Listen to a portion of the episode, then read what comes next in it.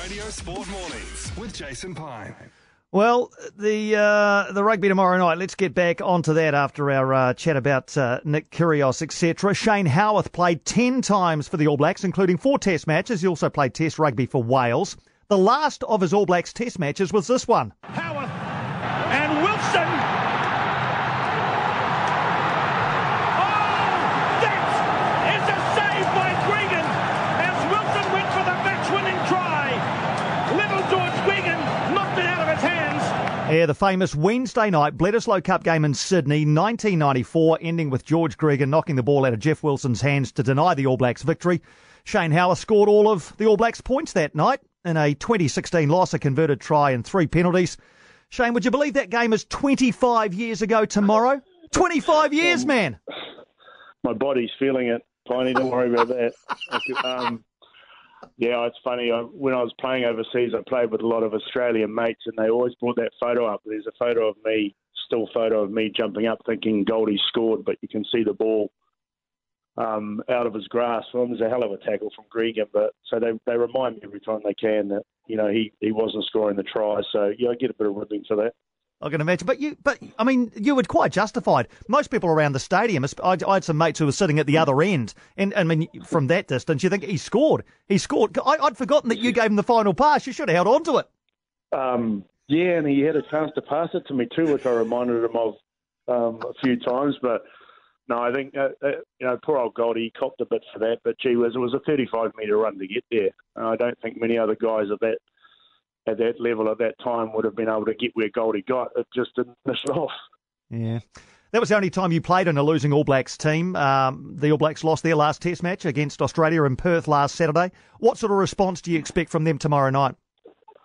Well, it's been an interesting week of conversations, hasn't it, Pine? I've been listening a bit. Um Well, I think what what we need is just a response. Um, you know, the, I think it was twofold in Perth. I mean, the Aussies were better than anybody expected them to be. You know, um, um, a very good friend of mine's the forwards coach, Simon Rawalilly, and, and you know, I said congrats. I, I hadn't seen Aussie play like that for a long time, um, particularly up front. I, I thought up front they looked like our All Black pack, if, if that's the way to sound. And I think we were strangely off. Um, And so those combinations created the, the, the spectacle. Obviously, the, the red card had a had an impact on it. However, I thought Aussie were, were, were looking pretty good even up to that point. Um, so, you know, I think there was just a, a bit of we weren't exactly sure of our plans, and, and the Aussies came out completely unexpected to, I think, most rugby pundits. Can you then, um, I mean, the... I think you're, you're absolutely right. We've had a lot of lot of talk about the forwards this week. Only the one change in the forwards, with Owen Franks coming out and, and Nepo Lalala coming in, um, while we've had two changes in the backs, which we'll talk about in a second. Would you have expected more changes in the forward pack given the Australian dominance? Well, I think there was one force for Scott Barrett. So of course, I, yeah. There's the there's the worry that there's uh, it's panic selection. You change everything. Um, look, I, I think Steve's basically said, we're making one change here, and you boys redeem yourselves. You you, you front up, and, and I think that's what all of us want to see. Um, we were out physical um, across the park. I mean, Karevi was unbelievable, but he was allowed to be unbelievable because Rodder and, and Arnold and, and you know the, the two props, Alala toa and Cio, and um, you know they were just making get uh, making gains. They were making two or three meters every time they took it into contact, and and. That put Aussie on the front foot, whereas when we were, when we were trying to do that, we were actually getting hit on the line on the game line, if not behind it. So we were always on the on the back foot. And I think, from my point of view, I want to see, and I'm glad, you know, Shag hasn't changed too much. I want to see these boys front up and and just, I mean, get over top of Australia physically up front. Further out, uh, Mo'unga at ten, Barrett at fifteen. Um, you, we, we remember you mainly as a fullback. Uh, forgive my ignorance. Did you play a lot of first five or any first five during your career? Yeah, I did for, for club a couple of times, jumped in for Auckland. Um, it's funny, everyone expects a ten to be able to play fifteen and a fifteen to be able to play ten. Um, I, I enjoyed fullback just for that time. You get time. Um But ten, you also enjoy it because you got you, you got the hand on the till. You you're calling the games, you're running the shots, and, and you know so it's uh, both.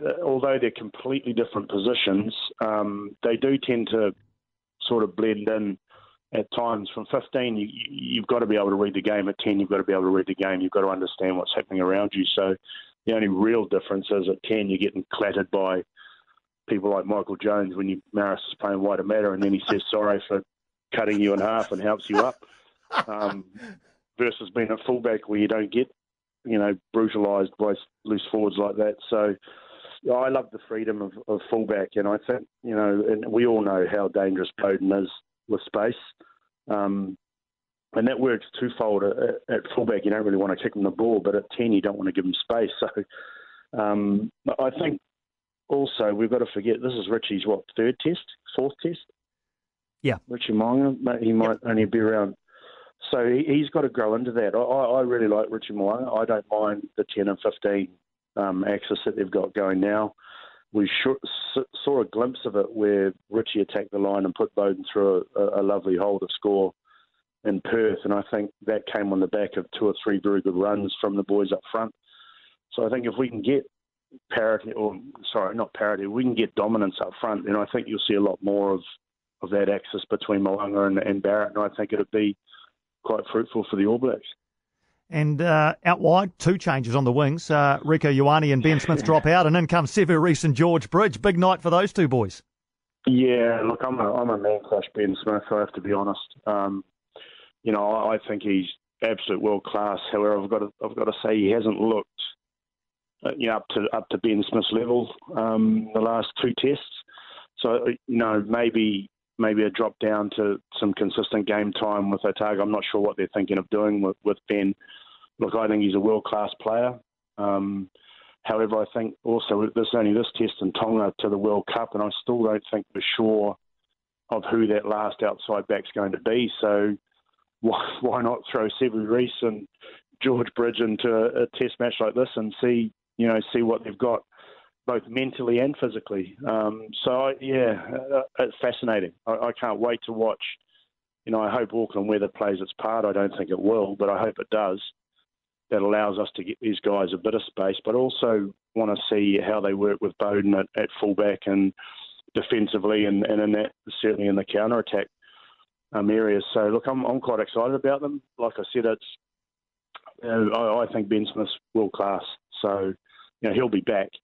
Um, but I think at the moment it's good to see what, what Sevu Reece and George Bridge can bring. Mm. Just before you go, Shane, just a word on Wales. Um, I'm not sure how closely you've been following their build-up to the Rugby World Cup. A lot of people seem to yeah. think they'll uh, they'll have a, um, a big say. What's your assessment of where they're at? Well, it's quite funny, isn't it? Before the English game, we were uh, Wales were going to win the World Cup, and now after the English game, all, all my Welsh mates are like, oh, hell, we're in trouble now. Um Yeah, it's quite funny, and I think that's the same with the All Blacks. Before the Perth test, it was like, we'll win the World Cup pretty easily. Now after, it's all, yeah, we're in a bit of strife. Um, look, I, I I just think if there's one team we're underestimating, it's England. I mean, Eddie Jones is a is a pretty crafty character, and um, the snippets of the game I saw, they were quite dominant over over the Welsh. Um, so that's quite a good momentum for them. Look, I I, I think. Wales, uh, what I love about the World Cup, Piney, is it's open now. You know, we, we would always say going in two thousand eleven, two thousand nine, you know, the All Blacks will, will probably win it. There could be a, uh, one or one or two other teams that have to play out of their skin to to beat us. Well, now you've got Ireland, England, Wales, Aussie making a comeback. No one's talked about South Africa winning the Rugby Championship pretty easily, um, forty-six thirteen over Argentina, and Argentina's nothing to be sniffed at. So the, the box are back. So from a from a couch potato point of view, it's it's a very, very open World Cup. Um, you know, and, and our first massive game is, is the first game of the tournament. Um, mm. So that's going to be interesting. But, I mean, in terms of Wales, the, Wales will always be upbeat about how their chances go. Um And, you know, it's you don't win a Six Nations Grand Slam easily, so they'll be there or thereabouts. Um, whether they can tip over the All Blacks or the Bockies in a semi-final, I'm not sure. I've loved chatting to you, Shane. Thanks so much for joining us, mate. I can't wait for tomorrow night's game either. Such an intriguing contest coming. Thanks for uh, for stopping in for a chat, mate. No problem, Piney. Thanks.